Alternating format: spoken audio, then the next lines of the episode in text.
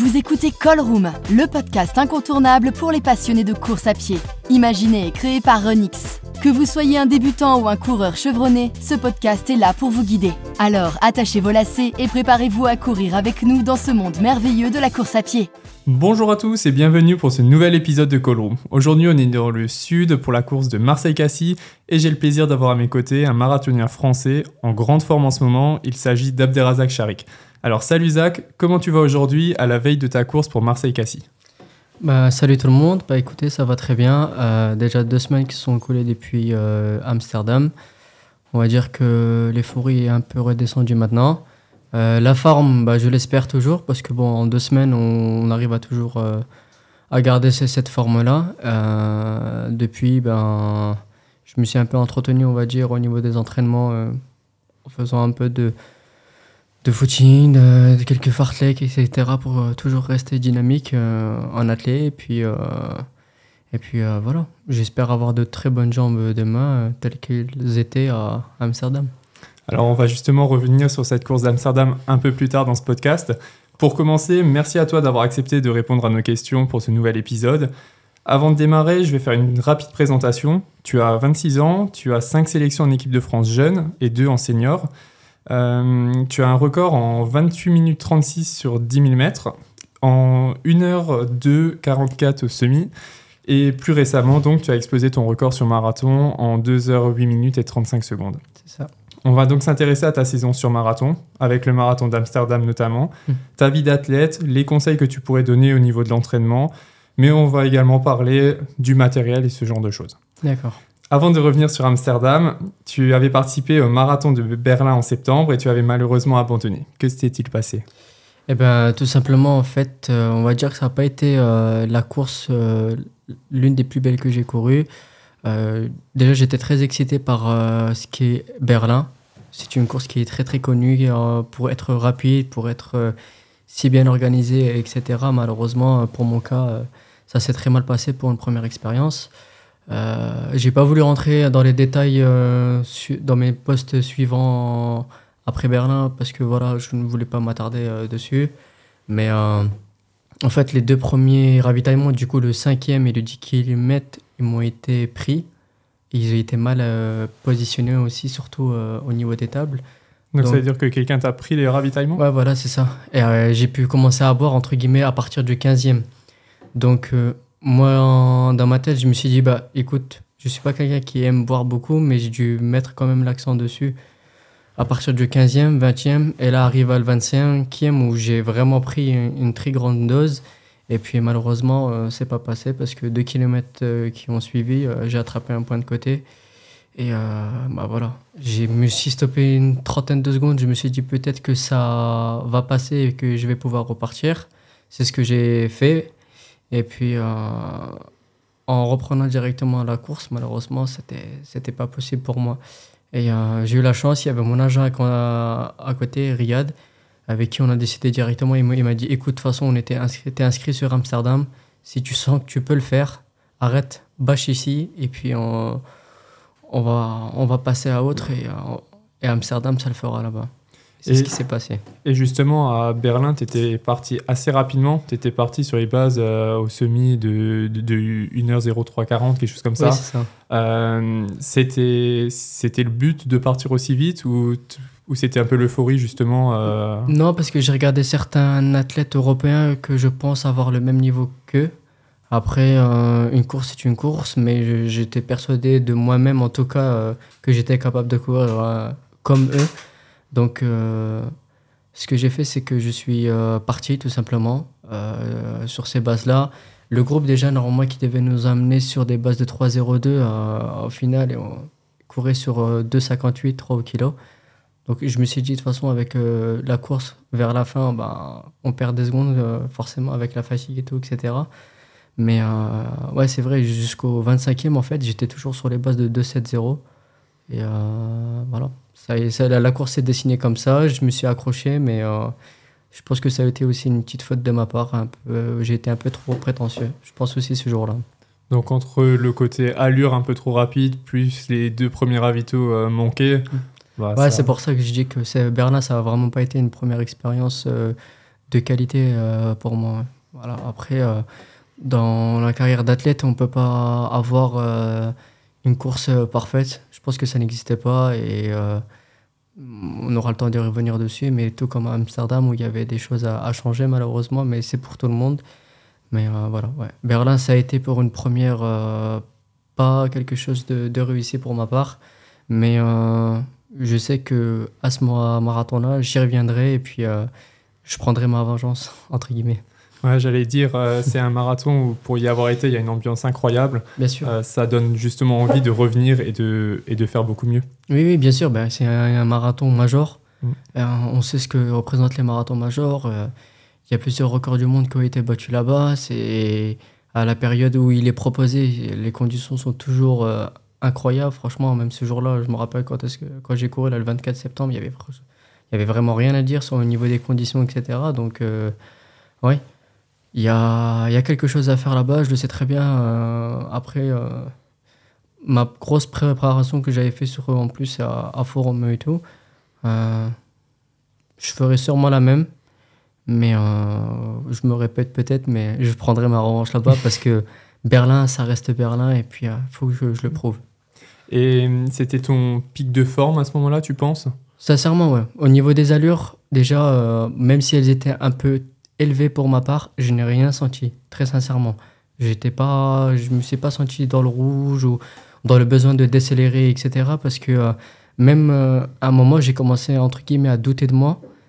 Et je me suis dit, tiens, Zach, lève le pied. Mais même en levant le pied, en fait, euh, je me suis rendu compte que je perdais une seconde à deux par kilo. Et je me suis dit, bon, finalement, en fait, ça servait strictement à rien. Accroche, donne-toi le meilleur, et puis, puis voilà. Et donc après, as, donc on en a parlé, il y a eu Amsterdam. C'était seulement au final trois semaines après euh, ce marathon-là. Comment tu as géré euh, ces trois semaines d'entraînement entre, entre Berlin et Amsterdam? Bah, En fait, j'ai eu la chance directement parce qu'il y avait mes collègues euh, Félix Bourg et Mohamed Moussaoui qui partaient à Forum E derrière. moi, normalement, ce qui était prévu, c'était que tout se passe bien à Berlin. Mm. J'avais prévu directement de, deux jours après prendre l'avion et partir en Turquie. aller faire des petites vacances voilà, pour récupérer parce que euh, le corps en avait besoin. Mm. Mais euh, voilà, j'ai on, va on va dire que j'ai trouvé les ressources quand même, grâce à eux, à Félix et Mohamed, de, de garder cap. Parce que je savais très bien que ce que je valais, très sincèrement, et je voulais pas m'éterniser euh, dessus, comme je l'ai dit au début du podcast. je savais que j'avais cette perf.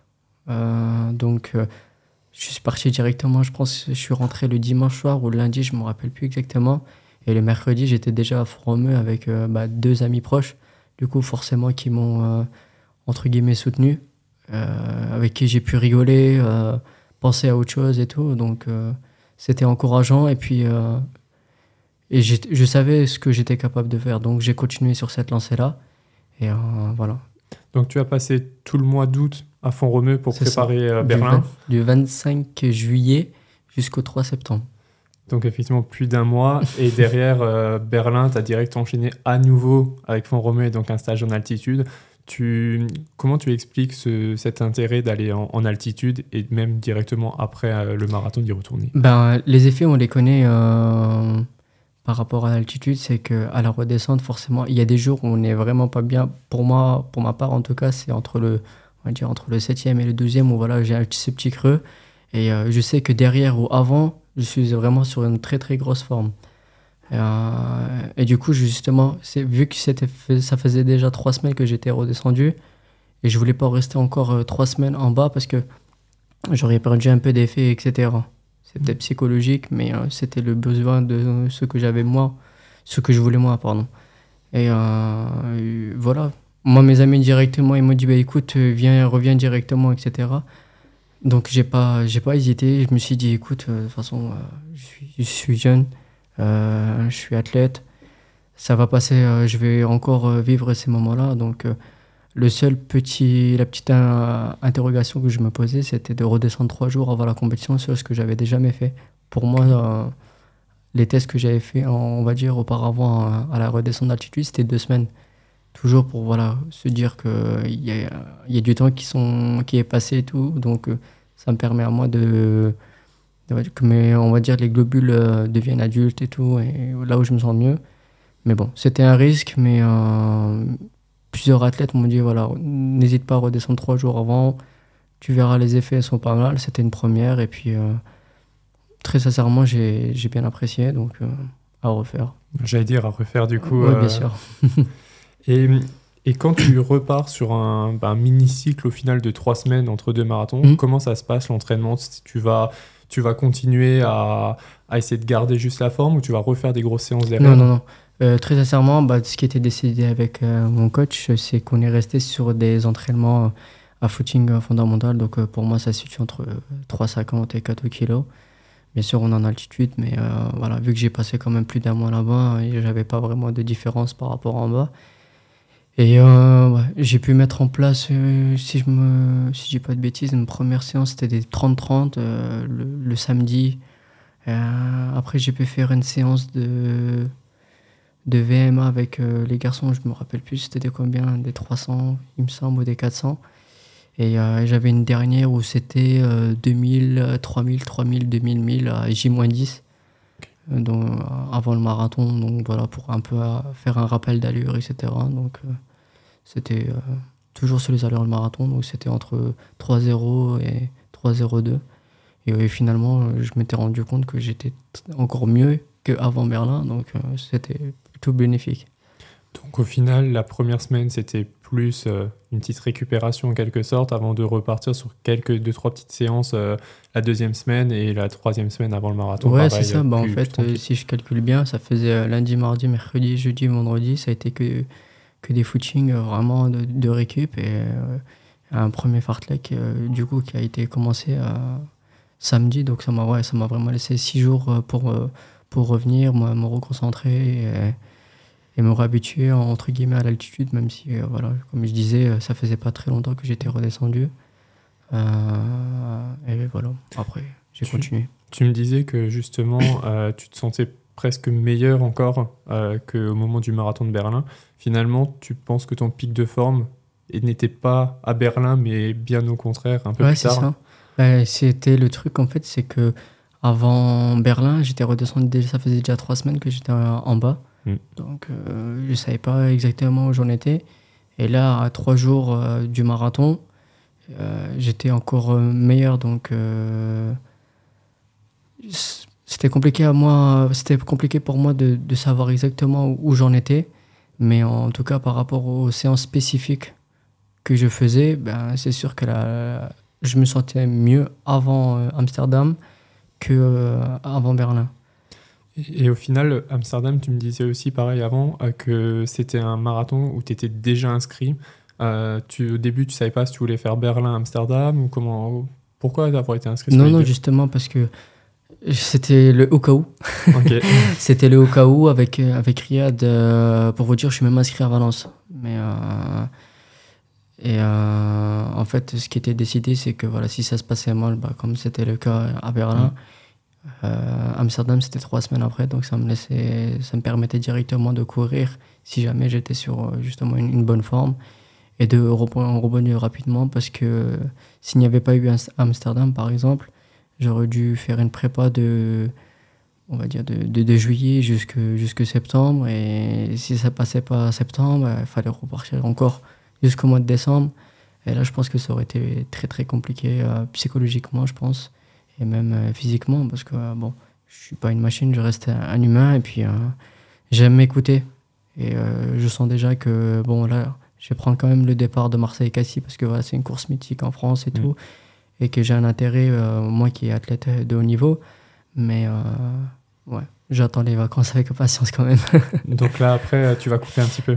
Non, normalement, il, il, me reste encore une dernière course qui est normalement le semi de le semi de Paris à Boulogne-Billancourt le 26 novembre.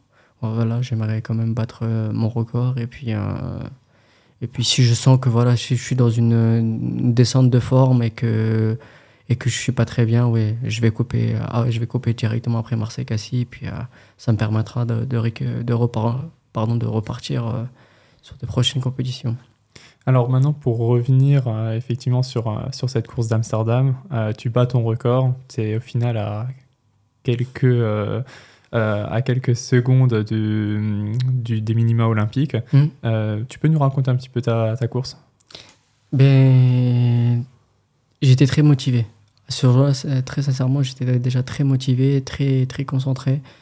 Et je voulais réussir, malgré les conditions, parce qu'ils n'ont pas été vraiment euh, idéales. Ouais, il a, il a plu. Il a plu. ouais, c'était, c'était quand même avant, à 8h30, avant le départ, à 9h, c'était carrément des grilles qui est tombé. Et il nous disait qu'au niveau, entre le 18e et le 25e, vous allez vous prendre du vent de face. Donc, les gars, va falloir serrer les dents, etc. Le petit débrief avant course. Donc, euh, j'ai pas vraiment prêté attention à ça. Mais je pense que oui, par rapport à Berlin, c'est sûr que les conditions n'étaient pas aussi bonnes. Mais, euh, mais voilà, j'étais, euh, on va dire, propulsé dans mon élan de, vouloir réussir, de vouloir prouver, entre guillemets, de quoi j'étais capable et de, de donner le meilleur de moi-même. Et tu gères comment quand on t'annonce qu'effectivement sur certains passages il va y avoir beaucoup de vent? Est-ce que tu est-ce que tu essayes de te mettre euh, dans un groupe un peu caché pour essayer de parce que tu sais qu'il y aura du vent à ce moment-là? Ou comment comment tu gères ça? Ben, déjà, de par mon physique, on va pas se mentir. T'es pas le plus grand. Euh, voilà, je suis pas le plus grand, je suis pas le plus lourd, donc euh, j'ai la chance directement. En fait, j'arrivais à parfois, je regardais un peu les drapeaux ou un peu les, arbres, dans quel sens ils, sont, ils, bougeaient, et directement je me mettais là à l'abri. Bon, j'ai un petit peu triché sur ce coup-là, mais voilà, je cherchais, c'était mes techniques, c'était mes techniques à moi, mais euh, voilà. J'en avais la chance d'être un groupe d'une dizaine de personnes où, euh, on voulait tous euh, la même chose et on avait quatre lièvres qui nous ont accompagnés, un jusqu'au 20, 25 et les deux derniers jusqu'au 30, 32. Euh, c'était parfait, il fallait juste suivre. au final, on va pas dire que c'est de la triche, mais effectivement, tu étais quand même très lucide pour réussir à, à, voir un peu les drapeaux et savoir où te placer. Oui, bien sûr. Bah, en fait, le déroulé de la course, c'était très simple. C'est que je suis parti avec un, groupe de, de coureurs sur lesquels où ils s'étaient basés euh, comme objectif les minima olympiques. Alors, malheureusement, déjà d'entrée de jeu, dès le 5e, 10e, etc., ils, n'étaient pas, ils étaient toujours en retard sur les minimums olympiques. Et il y a juste au niveau du 30, 30 ou 35, euh, je me rends compte qu'on était sur des bases de D8, euh, D8 20, D8 quelque chose. Et euh, c'est à ce moment-là où j'ai, entre guillemets, j'ai pas eu confiance en moi, mais j'étais pas cramé en fait. Lorsque je finis la course, je me dis, merde, là, je pense que tu es passé à côté de quelque chose. J'ai un peu hésité de ma part, mais euh, alors qu'il y avait vraiment mieux à faire ce jour-là. Et comment tu peux expliquer ce, manque de confiance au final euh, C'est parce que ça, effectivement, tu avais un record en plus de 2h10 à ce moment-là. Tu étais un peu étonné de faire euh, ce chrono-là ou comment tu peux expliquer ça? Ben, étonné, oui et non, on va dire. C'était un objectif pour moi, forcément. Si je pars sur les, bases des Nîmes olympiques, c'est que je sais que d'un côté je suis capable de les faire. Après, moi, pour, euh, pour au niveau des temps de passage, je m'étais donné comme objectif le, au niveau de, de juste en dessous de 2,9. Donc, euh, je vous avoue que j'avais pas regardé vraiment euh, sur les bases de 2,8-10 ou sur des minima à quel passage j'en ai, où j'en étais, etc. Donc, je me suis un peu perdu, on va dire. Et c'est au 35 ou au 40e, c'est là où je me rends compte que justement, ouais, j'étais inférieur euh, aux bases que je m'étais donné, donc en, dessous de 2,9. Et euh, j'ai essayé de discuter avec les mecs, mais malheureusement, à partir du, ouais, du, 35e, la fin de course, forcément là où tout le monde essaie de, de rester à l'abri pour essayer de, de finir euh, dû à la fatigue, dû au mm. vent, etc. Et je l'ai un peu payé, on va dire, mais bon, avec des regrets, mais aussi une, une satisfaction de ma part, parce que voilà, je pense que la perf, elle reste quand même très belle à 26 ans. Et puis, euh, et puis voilà, c'est très encourageant pour la suite. Ah oui, carrément. Et puis c'est une neuvième performance française de tous les temps, 20e mm. meilleure performance européenne de l'année.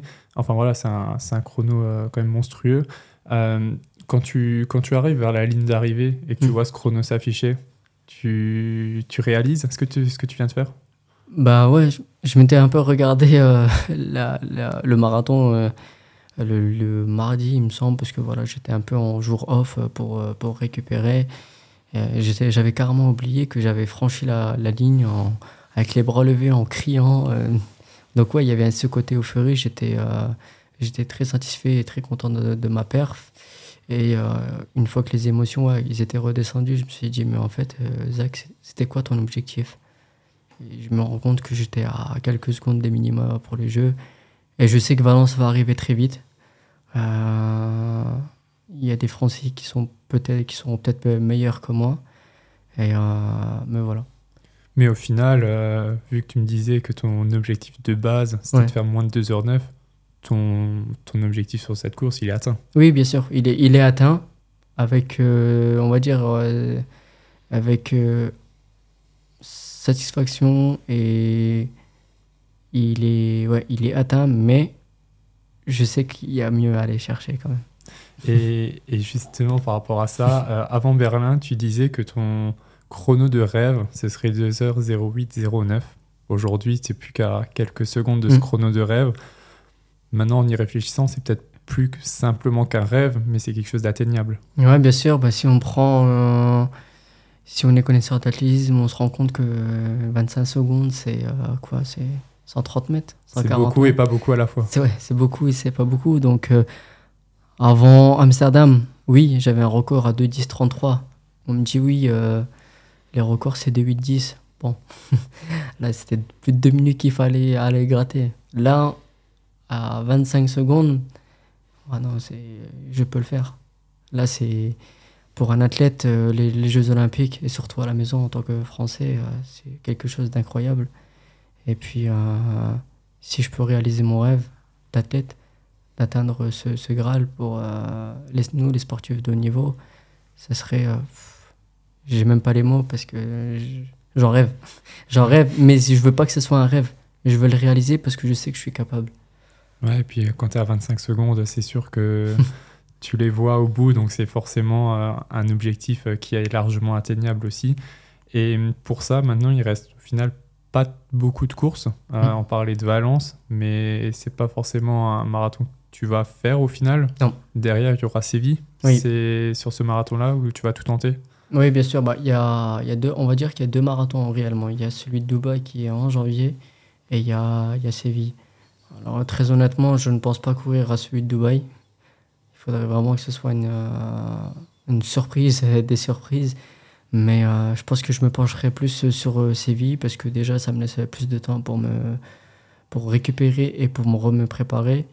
Et Séville, c'est là où j'ai fait mon 2h10, un parcours que je connais, l'organisation qui a été vraiment avec zéro défaut lorsque j'ai couru l'année dernière et tout. Donc, et au final, c'est un parcours qui réussit souvent bien aux Français, puisque la plupart des Français ont leur temps de référence aussi fait à Séville. Alors, c'est souvent Valence ou Séville, c'est mmh. un des deux marathons où, où les Français font leur temps de référence. Donc, euh, donc c'est quelque chose euh, qui, peut, euh, qui peut tout à fait marcher pour toi. Oui, je pense. Hein. Ouais, c'est ça. Ça a déjà plutôt bien marché, on va dire, à ma première participation. Et puis, et puis voilà, je pense qu'avec Heureux de l'envie, si, si proche du but, et puis et avec ma détermination, euh, ça va jouer, je pense que ça va jouer là-bas parce que même si certains athlètes euh, courent à Valence, je pense qu'ils joueront aussi le, jeu à, à Séville. Et euh, d'un côté, pour moi, c'est une chance parce que j'aurais couru à Amsterdam en octobre. Mm. Et le prochain marathon, c'est en février, le 18. Et pour eux, on va dire, ouais, ça va être un peu un handicap d'enchaîner euh, Valence en décembre et puis, euh, et puis euh, bah, Séville en février. Après, il y a Nico qui l'a fait.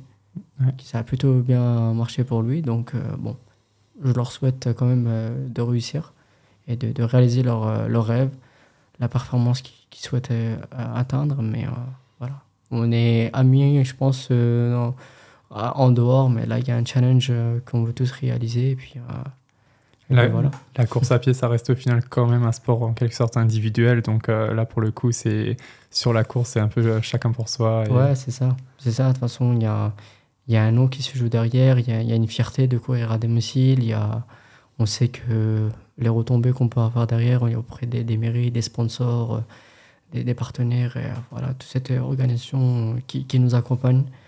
Et voilà.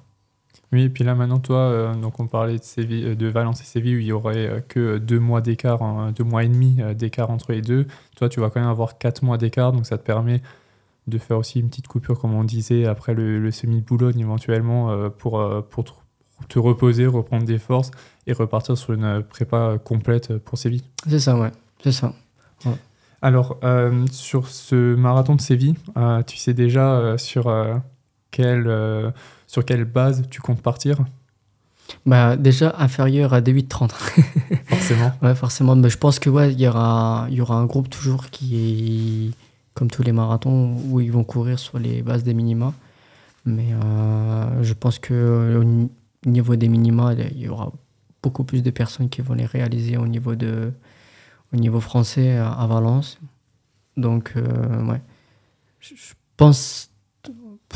J'aime pas dire je pense parce que euh, voilà, il peut tout se passer forcément, mais euh, d'un point de vue, on va dire, euh, de moi-même, de ce qui, de comment s'est déroulé Amsterdam, euh, je pense avoir quand même les capacités de courir entre 2,7,0 et 2 2,7,45 pour me donner une tranche euh, assez large.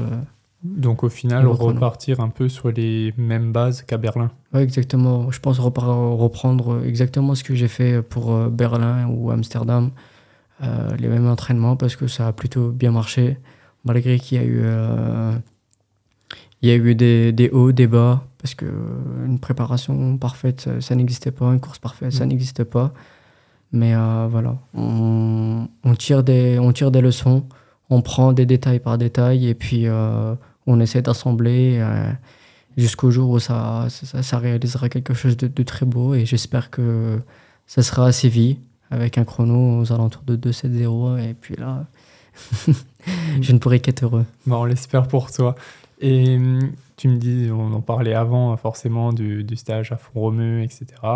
Euh, là, pour le coup, euh, Font-Romeu en plein hiver, c'est autre chose qu'en plein été. Euh, Est-ce que tu comptes repartir en stage en altitude? Alors peut-être, je sais pas, au Kenya ou ailleurs Ouais, je, je Euh, pense que la seule option qui est, qui est pour moi, ça va être soit partir à zéro du coup au niveau de la mer dans un pays qui est assez chaud Mm. ou alors le Kenya. Mais ouais, très sincèrement, je pense que je vais aller au Kenya au mois de, au mois de janvier jusqu'à juste avant la course. On repartir sur pareil, les euh, trois jours les trois jours avant. On- Ça a plutôt bien marché. Il faut retenter encore le coup et puis, euh, et puis voilà.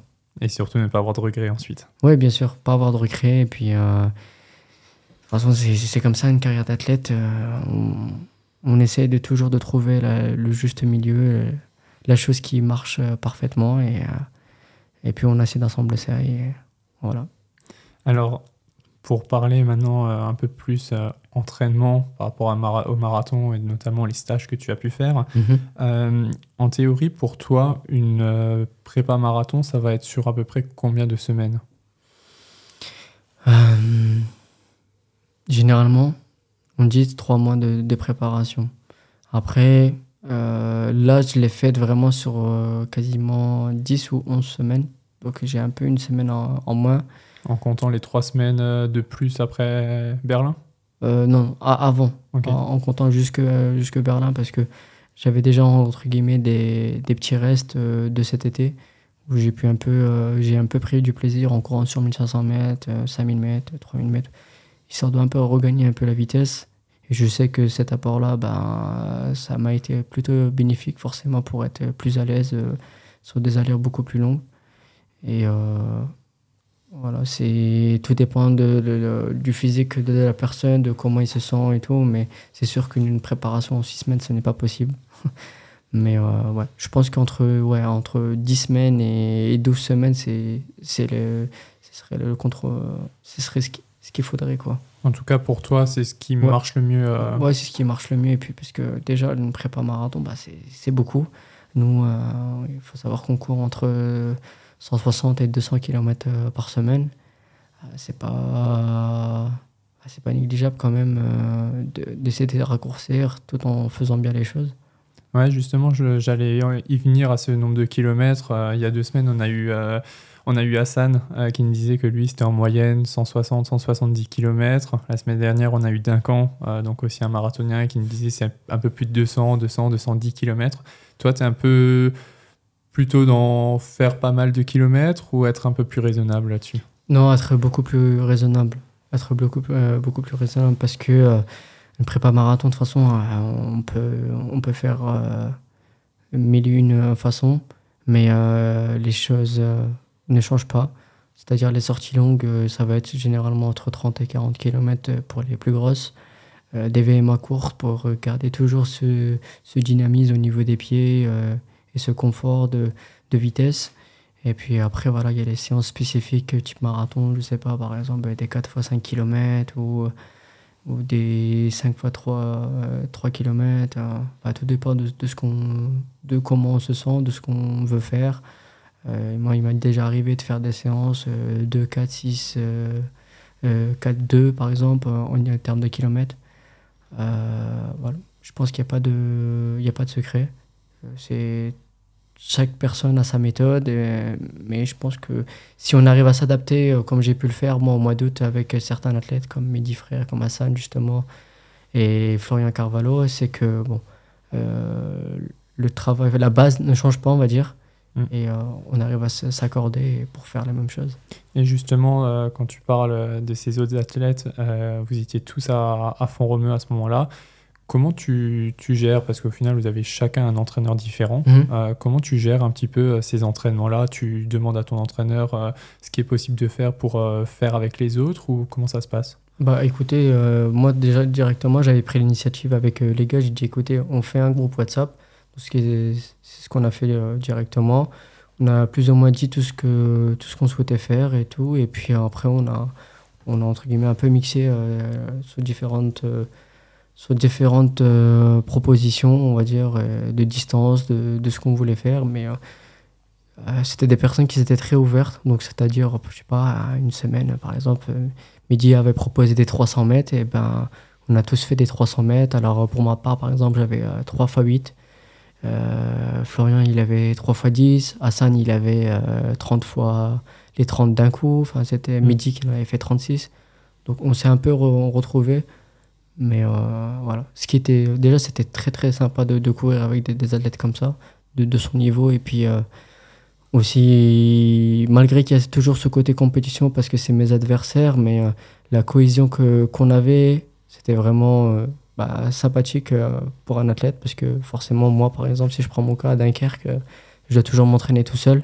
Mm. Et, euh, avoir des copains de, de son calibre euh, à côté, euh, ça fait du bien. Et justement, toi qui es assez récent dans cette discipline au final, Mhm. Euh, je pense que ça peut, ça t'aide aussi à, à t'améliorer et à, et à prendre confiance en toi euh, quand tu cours bah, avec un Hassan Chadi qui a plusieurs années d'expérience sur marathon, même un Mehdi Frère et ça, ça t'aide, je pense. Oui, bien sûr. Bah, eux, déjà, je pense que euh, Mehdi, il doit être à son cinquième, sixième marathon, même plus. Euh, Florian Carvalho, bon, il, il a eu, euh, il a eu des, on va dire des départs sur marathon un peu plus compliqués, mais son palmarès c'est juste incroyable. Moi, j'aimerais avoir le même que lorsque je finirai ma carrière. Donc, c'est un exemple aussi. Euh, moi, je me référencie beaucoup à, à Nicolas Navarro et à Sanchadji, qui sont des athlètes qui ont quasiment le même gabarit que moi, Mm. le même profil, et, euh, et on- plus ou moins on apprécie euh, et on aime courir sur les mêmes types de courses. Donc, entre guillemets, c'est des, des, des personnes avec qui je m'inspire. Donc, euh, partager ouais, des séances avec eux, euh, de comprendre après le marathon, euh, ça m'est arrivé ouais, voilà, de, de demander des conseils, euh, on va dire entre guillemets bêtes, mais euh, pour moi c'était utile et euh, on pouvait échanger. je- ils étaient très ouverts et c'était vraiment bénéfique pour ma part. Des conseils euh, dans, plutôt dans l'esprit entraînement ou même, je sais pas, peut-être euh, au niveau du- des ravitaillements, ce genre de choses? Ouais, c'est au niveau des ravitaillements. euh, je me rappelle avoir demandé à Hassan euh, qu'est-ce qu'il en pensait des, gels euh, qu'il prenait, où est-ce qu'il les prenait et tout, parce que euh, l'hydratation, bon, bah, ça c'est quelque chose de basique. Forcément, c'est tous les 5 km. Mais euh, il y a des personnes qui ne prennent qu'un gel à la mi-course, il y a des personnes qui en prennent 3, euh, 10, 20, 30. euh, des personnes, enfin, même au niveau des marques et tout. euh, moi, j'ai, depuis voilà, 3-4 années où je suis accompagné par la marque euh, Morten France. Donc, euh, ça m'a plutôt bien réussi, à part à Berlin. Mais euh, C'est encore une autre histoire. ça, c'était une autre histoire. Mais euh, ouais, je pense que euh, ne dormir, prendre euh, des détails par-ci par-là, c'est, ça, me peut mener, ça ça peut que me mener à la réussite et voilà, je ne suis pas fermé au, au, conseil. Oui, surtout que toi, au final, tu viens plutôt du monde de la piste. Ouais, c'est ça. Sur la piste, on ne voit pas de gel, que ça sur les entraînements ou sur les, sur les courses, donc c'est sûr que c'est c'est un monde au final que tu connais peu, mm. euh, et donc tu as tout à apprendre avec ces. Oui, bien sûr, et puis surtout à, de mon âge, 26 ans, quand je regarde euh, les athlètes euh, actuellement, Nicolas Navarro, Mourad, Florian, bon, c'est des personnes qui, qui ont passé à la trentaine. Donc, moi, il me, on va dire, on me reste encore un peu de temps quand même pour arriver à, à, cet âge-là. Et puis, si je peux prendre des, des petits détails, euh, justement, euh, comme euh, j'aime le dire, pour, on va dire, entre guillemets, franchir les étapes plus rapidement, ça peut que être bénéfique. Et c'est bien aussi que ces, ces athlètes-là t'aident là-dedans aussi. Oui, bien sûr. Alors, pour euh, revenir un peu aussi sur euh, ton côté entraînement, tu me disais avant euh, que tu t'entraînes à Dunkerque seul. Mmh. tu n'as pas vraiment de groupe d'entraînement, tu as juste ton entraîneur qui est avec toi sur place ou Non, généralement, j'ai des, bah, des, amis. Parce que j'essaie de d'avoir quelqu'un à vélo au moins une ou deux fois par, par semaine. Parce que généralement, c'est que sur les deux séances spécifiques, on va dire, de la semaine où j'en ai vraiment le, plus besoin. Le reste, c'est des footings ou alors euh, je vais en musculation. Euh, donc, euh, je n'ai pas vraiment l'utilité. Mais sinon, c'est des amis. Très généralement, bah, un de, mes partenaires, Thibaut, qui m'accompagne énormément sur, mes, sur mes séances. Et c'est sûr que quand je fais des séances tout seul, surtout dans le nord, on connaît les, conditions climatiques. Et lorsque il euh, y a quelqu'un devant à vélo ou à côté, euh, ça change complètement la donne. Ouais, et puis de ne pas être euh, focus forcément sur le chrono et faire juste suivre l'allure donnée par, par, le vélo, ça aide beaucoup. Oui, bien sûr, ça aide beaucoup. Ça me permet déjà de me concentrer, concentrer plus. Et puis, c'est une personne qui connaît l'athlétisme, donc forcément, j'ai vu, entre guillemets, comment on peut dire, les yeux fermés. Donc, j'ai juste à suivre et c'est ça qui est, qui est sympa. Et quand on parle de séance, pour toi, une, euh, une semaine euh, type euh, prépa marathon, ça va être à peu près quoi? Alors on, disait avant entre 160 et 200 km, mhm. mais en termes de séance et de, tu vas souvent doubler.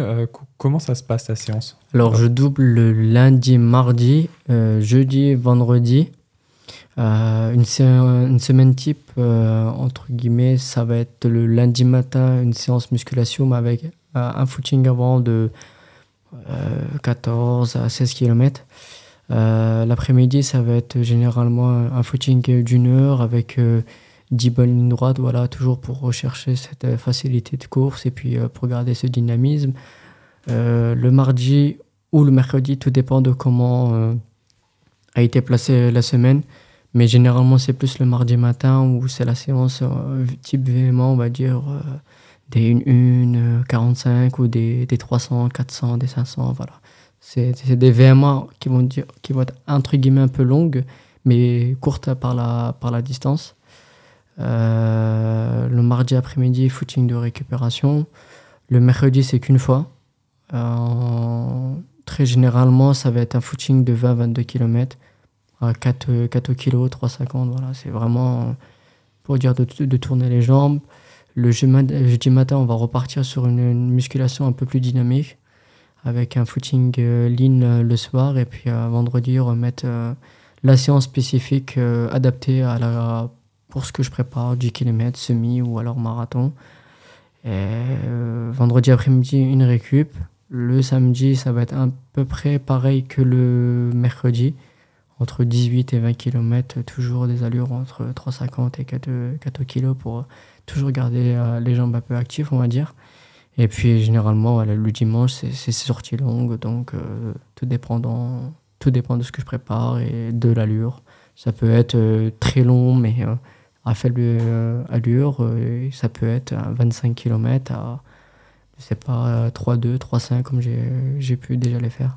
Et donc, tu fais euh, deux fois par semaine donc de, de la muscu, euh, souvent la veille d'une séance. Mhm. Tu peux expliquer un peu à nos auditeurs euh, qui préparent éventuellement un marathon, quel est l'intérêt de faire cette séance de musculation la veille d'un entraînement, justement?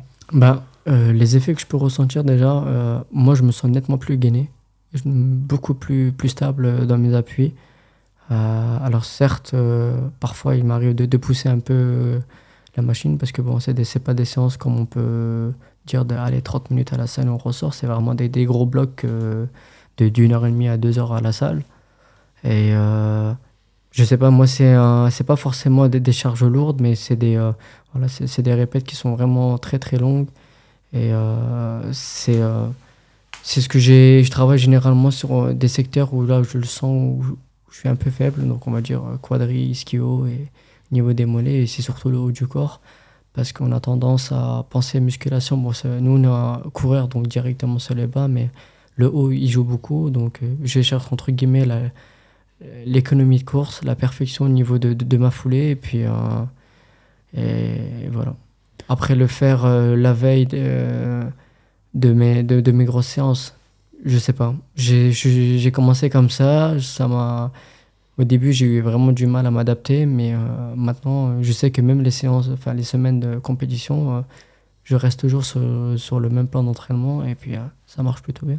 Donc même quand on a un marathon en fin de semaine, tu continues tes séances de muscu le, le, lundi et le jeudi? Le, lundi. Le lundi, je fais le, toujours la, la, la, musculation comme j'ai l'habitude de faire.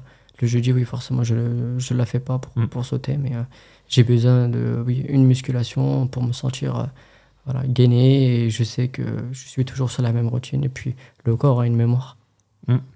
Et souvent on dit que le fait de faire de la muscu la veille, ça te permet en quelque sorte de charger les jambes et de, de courir un peu moins facile sur ta séance et derrière sur une compétition d'être beaucoup plus à l'aise puisque tu n'as pas cette charge euh, dans les jambes. Est-ce que toi tu la ressens ça? Ouais c'est ça. Euh, quand je suis, on va dire, sur une semaine d'entraînement basique, euh, forcément, euh, le mardi matin ou, le vendredi, quand j'arrive à la séance, moi directement, j'en parle à mon entraîneur, je dis, oula, là, je pense que les jambes, ça va être, ça va être critique. Mais je suis pas quelqu'un qui aime.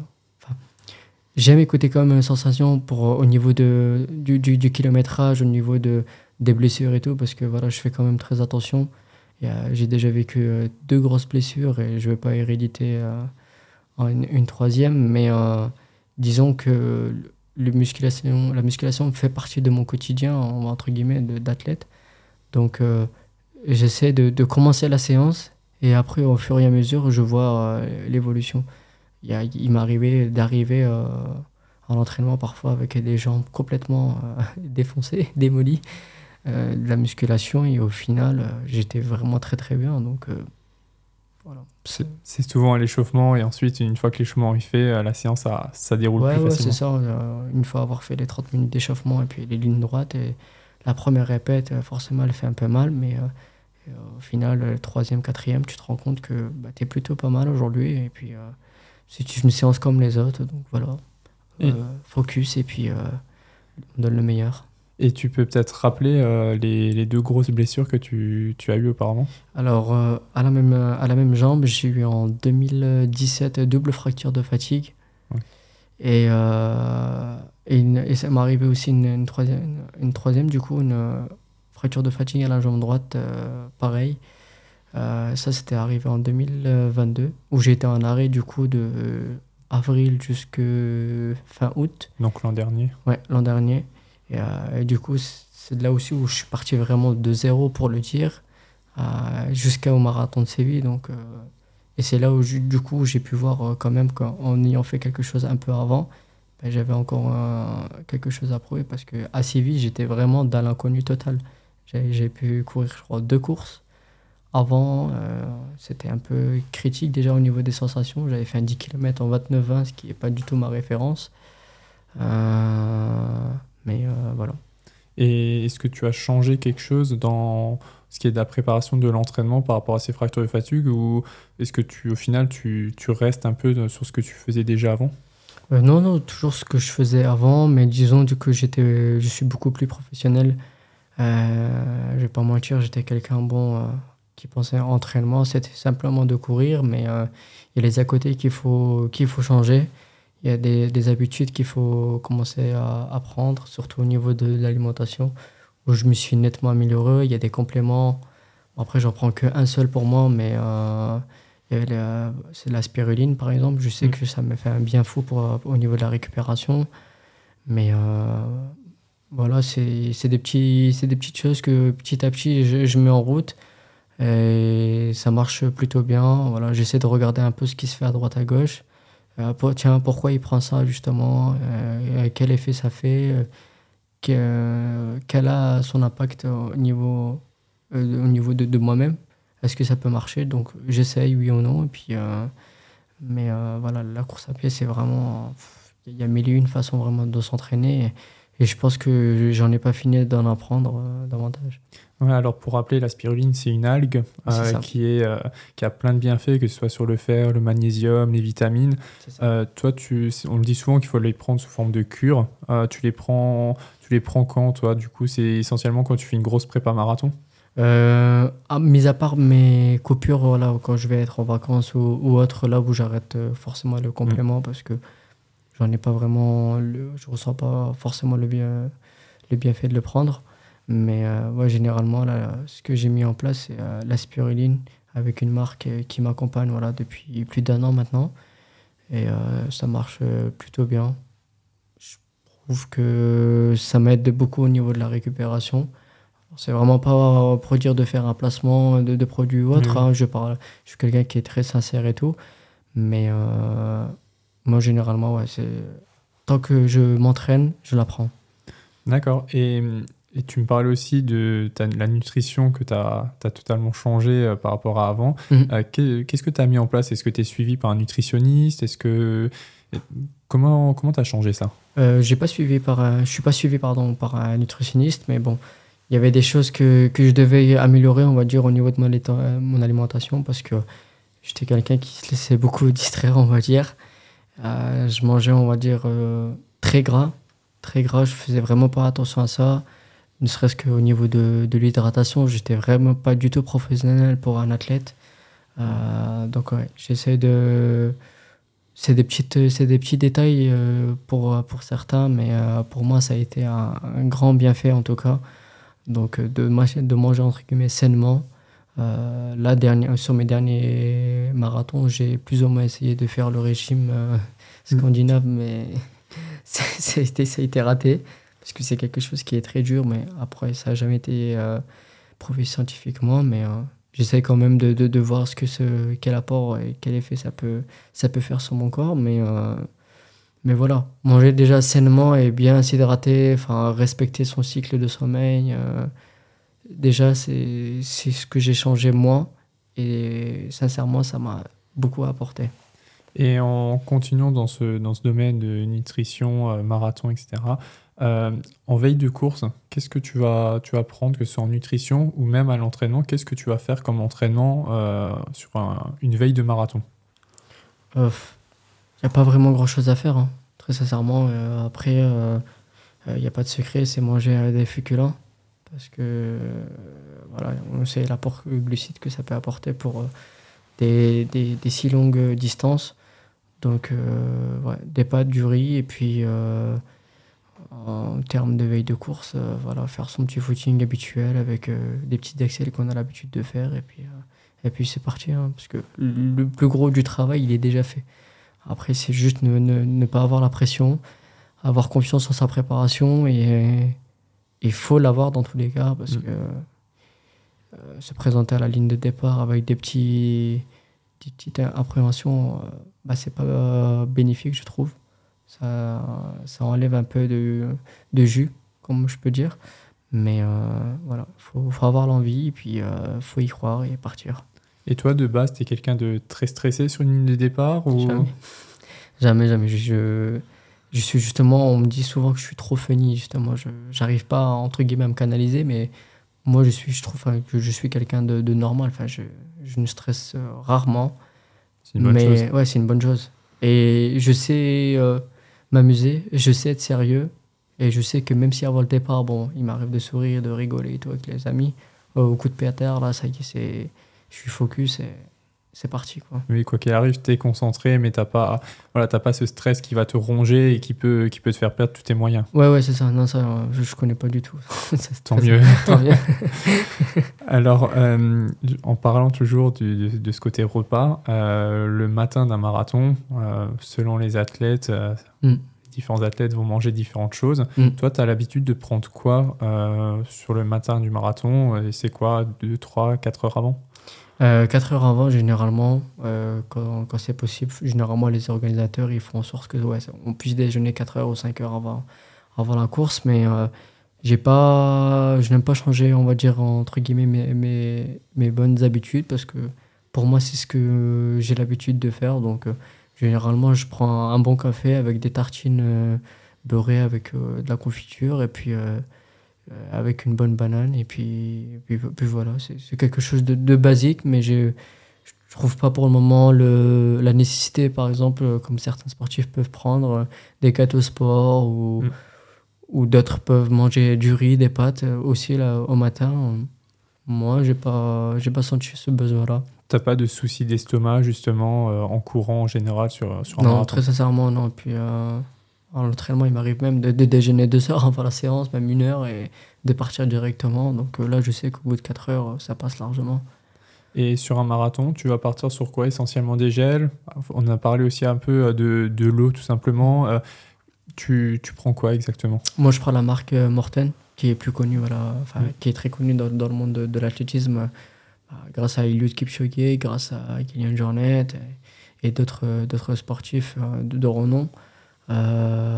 Donc, moi, je me suis dit, enfin, des sportifs aussi, aussi connus, certes, il y a ce côté peut-être business et marketing, mais je me suis dit, pourquoi pas, enfin, on est là pour essayer, donc j'ai essayé, et puis depuis 2019 et 2018 euh, ou 2019, enfin, je cours avec cette marque, euh, je m'hydrate avec cette marque. Et mmh. Je ne sens pas. Pour moi, c'est ce qui convient le mieux. Donc, j'ai très sincèrement aucun, aucun mauvais retour. Et donc, pas de raison de changer non plus. Ouais, ouais voilà. C'est quelque chose qui, qui m'apporte et qui est très bénéfique. Donc, euh, pour le moment, je, je, resterai, je pense, indéfiniment avec. Et je disais avant, tu, venais, tu, tu viens de la piste, toi. tu on sait prendre un gel, boire de l'eau tout simplement euh, en courant. C'est mm. vraiment pas évident euh, quand, on n'a pas l'habitude de le faire.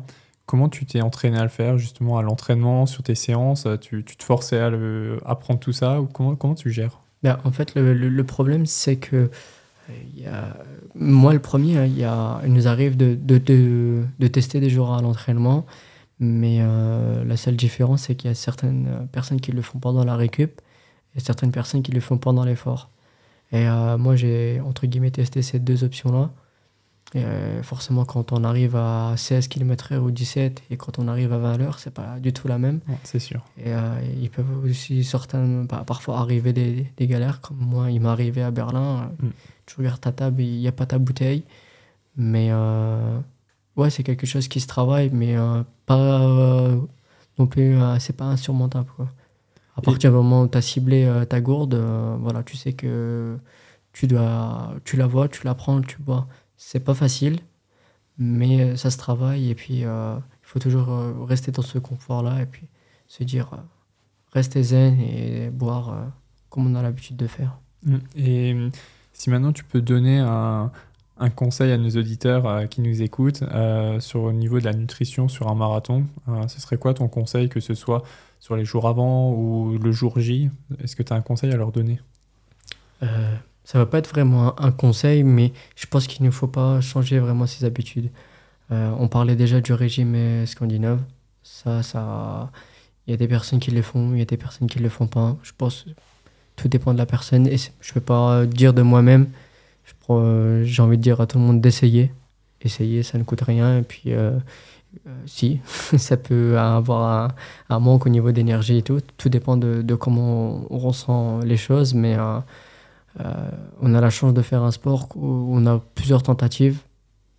je parle pas de, de, haut niveau.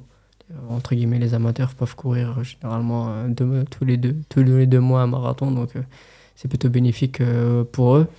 Mais j'ai pas vraiment de, de conseils, ne serait-ce que garder ses habitudes et ne pas en faire trop. Voilà. rester sur des choses simples, s'hydrater, euh, manger des choses basiques, des féculents, euh, des légumes, euh, fruits, peu importe. voilà. Et puis euh, le reste, ça se fera tout seul. Et surtout, ne pas forcément du coup essayer des choses euh, qu'on n'a pas l'habitude de faire et ça. qui pourraient euh, complètement euh, Ouais, nous ça. mettre à euh, mal. bah, le, le corps, comme je disais au début, euh, il, a une, il, a, il a une mémoire. Donc, euh, ne, pas la perturber, ne pas la perturber, ça peut être euh, le meilleur des conseils. Il faut toujours rester sur des, des choses qu'on a l'habitude de faire, de- des choses qu'on a l'habitude de manger. Alors, si, forcément, c'est sûr, si on mange euh, très gras ou autre, euh, ben, oui, ça, il faut Ça va éliminer. Ouais, ça va pas aider, mais si on reste sur des choses simples, euh, ça va finir par être simple et ça vous amener à la simplicité, tout simplement. Oui, et puis si la prépa a été euh, correctement faite, il n'y a pas de raison au final que ça passe pas. Oui, oui, très sincèrement. Et puis de toute façon, c'est pas la dernière semaine qui joue. hein. Mm, tout à fait. La, la- la prépa, elle a été faite, c'est bien avant. Et pour, euh, avant de clôturer, on va un petit peu parler aussi euh, euh, de tes sélections en équipe de France, de, du côté sponsor. Mm. Tu, tu as deux sélections en équipe de France senior, Mhm. Euh, mais à côté de ça, tu as la double nationalité puisque tu es né en Algérie. Oui, c'est ça. Comment ça s'est passé pour choisir avec quelle nation tu allais courir? J'ai pas vraiment eu le choix, on va dire. Euh, c'est que j'ai commencé l'athlétisme déjà en, en, en 2013 euh, sur un pari avec mon professeur. Donc euh, je les remercie bah, grâce à eux, du coup, aujourd'hui. hein, j'ai pu atteindre un niveau vraiment euh, où je suis très, très fier et satisfait de, déjà pour moi-même et pour euh, mes proches, ma famille et autres. qui, voilà, ça m'a sorti, on va, pas se mentir, un peu sorti de la galère parce que derrière, je n'avais pas vraiment de bagages. Mais ouais, j'ai cette chance d'avoir une double nationalité. Pourquoi la France? Bah, Tout simplement parce que je suis en France. Euh, j'ai commencé à- avec la France parce que c'était euh, c'était pas un choix de- un choix en fait tout simplement parce que je suis j'ai atteint un niveau qui m'a permis de pouvoir représenter l'équipe de France Mhm. donc il y avait en- aucunement euh, cette idée là de repartir avec une autre nation ou autre C'était logique. c'était naturel ouais. Et hum, comment, tu, tu viens de dire, ça t'a un peu sorti de la galère. Mhm. Comment, quel est ton quotidien aujourd'hui d'athlète? Ben, j'ai la chance, grâce à ASICS, d'être professionnel. J'ai la chance aussi, grâce à mon club, le Racing euh, Multiathlon à Paris, qui m'accompagne financièrement. Après, euh, c'est sûr que si on regarde par rapport à d'autres athlètes, bon, ben, je suis pas là pour me plaindre, mais euh, je pense qu'il y y y a mieux à faire. Et puis, euh, j'espère, avec mon marathon d'Amsterdam et ma performance, que ça a ouvert les yeux sur, à certaines personnes. Euh, là où je pourrais enfin, si je suis plus accompagné, montrer que je peux réaliser euh, nettement plus de choses. Euh, déjà, un simple exemple, là, par exemple, de juillet à, à septembre, là, quand j'étais à Foromeux, bah, j'étais au, au camp ASICS. Mhm. Donc, euh, euh, 38 jours, par exemple, on sait ce que ça représente en, termes de, de, de location et tout. Là, c'était euh, à zéro. Euh, parce que ASICS avait ouvert un camp justement euh, à Foromé, donc euh, les athlètes sponsorisés pouvaient y aller gratuitement, donc c'était une pression en moins. Mais, mais voilà, j'espère que qu'on aura un peu plus confiance en, en ma personne, on va, on va dire, et puis euh, j'ai encore beaucoup de choses à prouver, et, euh, et je le ferai très prochainement. Donc si les chefs d'entreprise nous écoutent, euh, Vous êtes la bienvenue, avec, avec grand... euh, tu, tu me parlais euh, justement euh, de ASICS et de ton club qui t'aide financièrement. Mhm. Euh, Aujourd'hui, est-ce que tu arrives donc à en vivre de tout ça? Vivre non parce que c'est pas j'ai pas c'est pas des gros salaires mais mais on va dire que ça peut m'accompagner dans ma préparation déjà j'ai pas non plus zéro donc je suis pas là à me plaindre Mm. Mais euh, mais ouais je pense qu'il y a il y a des choses à, à aller chercher euh, à grâce à ma performance et grâce à mes objectifs mais euh, ouais on est très loin de, de vivre euh, en athlétisme, c'est très, très, très, très compliqué.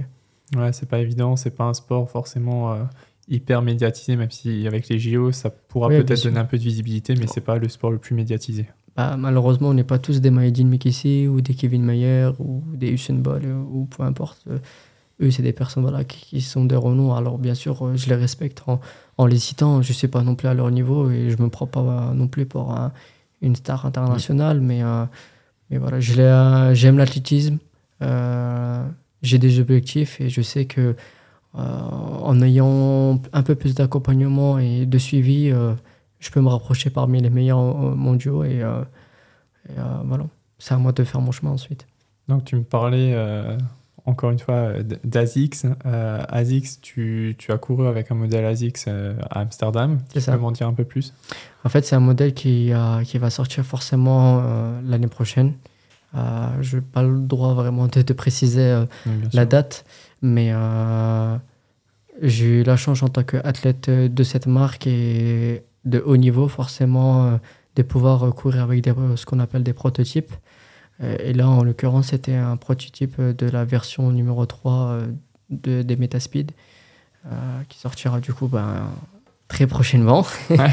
Mais c'était il y avait j'avais un peu un petit doute parce qu'à Berlin j'avais couru avec la version du Sky Plus mm. et entre temps justement j'avais reçu cette cette cette paire là donc la marque forcément mais cours avec justement t'inquiète pas il y a des progrès et tout, forcément, il faut vendre, il faut vendre la chose. Euh, j'ai pu la tester à, l'entraînement, justement, sur les, séances à J-10. Et j'en ai eu un, un, grand, enfin, personnel du bien. J'ai eu un bon retour et puis euh, je me suis senti très à l'aise. Et donc, euh, la question ne s'est pas posée. Je me suis dit, bah écoute, on tente. Ça t'a convaincu de courir avec Amsterdam, justement? Et ça, très sincèrement, je suis vraiment pas, pas déçu parce que j'ai les mêmes euh, mentionner directement euh, enfin sur, sur mes stories parce que voilà, je suis quelqu'un qui partage tout. Je ne suis pas fermé à la discussion. C'est juste que je ne peux pas rentrer dans les détails pour des, des conflits, pour des, des, questions de. Voilà, c'est confidentiel, mais, euh, mais voilà, j'ai un très beau retour et je ne vois pas la chaussure, bien évidemment, mais si on me suit, on sait que je suis quelqu'un qui, voilà, qui parle vrai. Je, je, dis vraiment ce que je pense et il m'est arrivé que des chaussures sortent et que j'en dise pas du bien. Donc euh, voilà.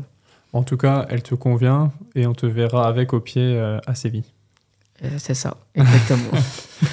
en, toujours en parlant un petit peu de, de cette marque-là, au niveau rotation chaussures, quelle est pour toi ta rotation chaussure à toi, celle que tu vas mettre? Bon, on a compris pour la compétition, ça va être mhm. ce, modèle carbone, mais derrière pour tes entraînements, ton, ton footing un peu plus tranquille, tes, tes séances fartlek, seuil ben, si on regarde sur ASICS, euh, je ne sais pas si tu as déjà fait le, un petit check-up euh, de ce qu'ils proposent, mais mm. c'est une des marques qui propose le plus de chaussures justement. en termes de gamme et c'est vraiment compliqué de, s'y retrouver.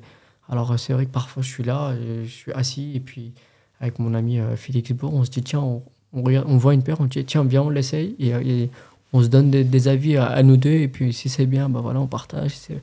Parce que voilà, j'aime j'aime avoir des bons retours, j'aime m'écouter. Et puis, euh, si j'ai la chance en tant qu'athlète de haut niveau de pouvoir euh, commander, entre guillemets, ce, ce, que je veux, et puis, euh, c'est une chance forcément, parce que ça a un coût. Mais une rotation ouais, simple, hein. je suis plus sur des Nova Blast 3, des Super Blast, ou il y a quoi encore Des Glide Rad, pour des vraiment des footings à, l'aise, on va dire. 4,30, 4, 4 kg, même il m'arrive de même de courir à 5 kg avec des chaussures, euh, voilà, forcément pas carbone, parce que c'est des allures euh, voilà, de récup. Euh, sinon, j'ai des chaussures comme les Magic Speed 2, par exemple, que j'aime beaucoup mettre sur des séances de fartlek en nature, où il y a une semelle qui est beaucoup plus importante que la 3, parce que la 3, la 3 elle est beaucoup plus, on va dire, fine, et c'est là où je ressens le, plus de dynamisme, donc je les mets plus justement sur la piste. Et euh, après, voilà, le, modèle compétition, bah, c'est les carbones forcément, euh, le, haut de gamme, euh, pour justement ne pas être défavorisé par rapport à mes concurrents. Aujourd'hui, le carbone, c'est presque une obligation au final. ouais, bien sûr, c'est rentré. Au début, on disait, ouais, mais ceci, cela, mais voilà, toutes les marques maintenant se valent. Et puis, d'un côté, c'est encourageant. Après, le, truc que, je trouve pas sympa, c'est les prix.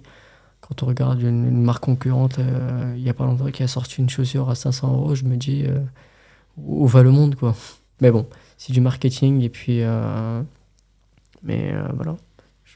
Ouais, et puis si maintenant des marques, de toute façon, commencent à augmenter les prix, il y aura forcément derrière certainement d'autres marques qui vont, qui vont Ouais, suivre forcément, le ça va monter. Et puis, euh, dans, dans- dans- entre guillemets, dans, dans la crise qu'on est actuelle, c'est l'inconvénient, on va dire. euh, je trouve pas ça, euh, on va dire, euh, sympa pour nous, le coureur. Mm. Enfin, moi, j'ai la chance d'être sponsorisé, mais, euh, mais bon, si tout le monde y arrive et s'y retrouve, euh, tant mieux. Et si maintenant tu devais garder, on va dire, une paire de chaussures, ta chaussure préférée, ce serait laquelle? Euh, carbone ou pas carbone? Une et une Une Alors, carbone euh, et une sans carbone Hum, Très sincèrement, alors, sans carbone, la Nova Blast 3. Ok. Ouais, c'est une chaussure euh, vraiment que j'ai. Il m'arrivait de me faire des séances carrément avec. Parce que c'est c'est une chaussure euh, très très polyvalente. Tu peux vraiment faire comme du footing actif, des séances, comme des footings cool. Et forcément, la, la footing, euh, enfin la, la chaussure pardon, carbone, ça va être la, la Sky. Ouais. Un, deux ou trois. C'est vrai que les trois sont bien. Ouais, Alors pas ça. forcément euh, le même dynamisme ou Ouais. pour la même distance, mais les trois sont, sont vraiment bien. Ouais, bien sûr. Bah, déjà par rapport à ASICS, moi je sais que j'aime beaucoup courir avec la Sky, la première version, sur des distances comme 5 et 10 km. En passant sur semi ou marathon, j'étais du coup plus axé sur la Sky Plus, Ouais. qui avait plus ce profil-là. Là, sur la troisième version, j'ai pu essayer sur marathon. Je ne l'ai pas encore essayé sur de courtes distances. Mais, euh, Tu le feras. Ouais, je le ferai, bien sûr. Je, vais, je suis quelqu'un qui teste tout. J'ai même essayé la Sky euh, plus sur enfin, du coup, la version numéro Mm. 2 sur 10 km. Et c'est là où, justement où je me suis rendu compte que la première version était beaucoup plus dynamique. Et j'avais plus de renvoi parce que forcément, quand on court moins de 30 minutes euh, sur 10 km et un semi à plus d'une heure, euh, niveau de la foulée et de la fatigue, c'est pas du tout la même. Pour toi, la troisième version, elle est un peu entre la première et la deuxième au niveau du dynamisme, ou elle est euh, vraiment euh, plus faite vraiment pour le long, ou comment tu la situes? Ben, je la situe. euh, c'est vrai qu'à J-10, la séance clé que, voilà, que j'avais fait, les 2000, 3000, je l'avais fait justement avec cette paire-là, où j'avais vraiment de très très bonnes sensations. Donc, je me dis qu'elle peut être très très dynamique. Et il m'arrivait aussi de faire un test, euh, un test avec. euh, voilà, j'avais fait 20 km à 3,02 pour un peu entre guillemets, euh, voir où j'en étais et c'était plutôt pas mal aussi. Donc, euh, et puis du coup, ouais, le marathon d'Amsterdam où j'ai pu courir le full avec et j'ai pas, franchement, j'ai eu des bonnes sensations parce que dans tous les cas, j'ai fait le chrono qui était chrono là était là. pour dire. Donc, Bah écoute, déjà, merci à toi pour euh, toutes ces questions, euh, d'avoir répondu à toutes ces questions. Le Mm. podcast euh, va s'achever sur, sur ces belles paroles par rapport à, à ton sponsor. Est-ce que tu as un dernier conseil peut-être, un dernier mot à faire passer à nos auditeurs? Bah écoutez, déjà, je voudrais vous remercier à vous parce que de par votre chaîne, déjà, je pense que euh, le retour qui va être plutôt positif. Euh, le conseil, ben, toujours s'écouter en, en entraînement, euh, toujours croire en, soi parce qu'il y arrive, euh, comme moi, j'ai pu avoir euh, des moments qui sont bas, très bas, euh, mais il faut savoir rebondir. Euh, Il y a beaucoup de, si je prends mon exemple, beaucoup de messages qui pensaient que justement, ouais, ne, ne baisse pas les bras, ne baisse pas les bras, ça passera la prochaine fois. Mais ils ne savaient pas encore que je courais à Amsterdam. J'ai pas du tout baissé les bras, je, je croyais en moi, je savais ce que, de quoi j'étais capable. Et euh, voilà, outils, pour ceux qui m'écoutent, euh, vous savez la nature que je suis. Je suis quelqu'un qui aime l'athlète et puis avec, euh, avec joie de, de vous répondre si vous avez des questions ou avec grand plaisir, venez, je vous répondrai. Bah, Merci à toi. Euh, les- le message est passé. Euh, merci pour ta disponibilité. Euh, je rappelle plaisir. que demain, tu, tu vas courir à, à Marseille-Cassis. Mm. On te souhaite donc une très belle course demain. Et nous, on se, on se donne rendez-vous très vite pour un prochain épisode de Call Room. En attendant, n'hésitez pas à vous abonner sur nos plateformes d'écoute pour ne manquer aucun de nos prochains podcasts. Donc, merci et à bientôt. Zach, Merci à tous. salut. Et puis, allez l'OM. salut. Merci d'avoir écouté cet épisode de Call Room, podcast imaginé et créé par Onyx. Ne loupez rien de l'actualité de la course à pied sur nos réseaux sociaux et retrouvez l'intégralité des podcasts sur nos plateformes d'écoute.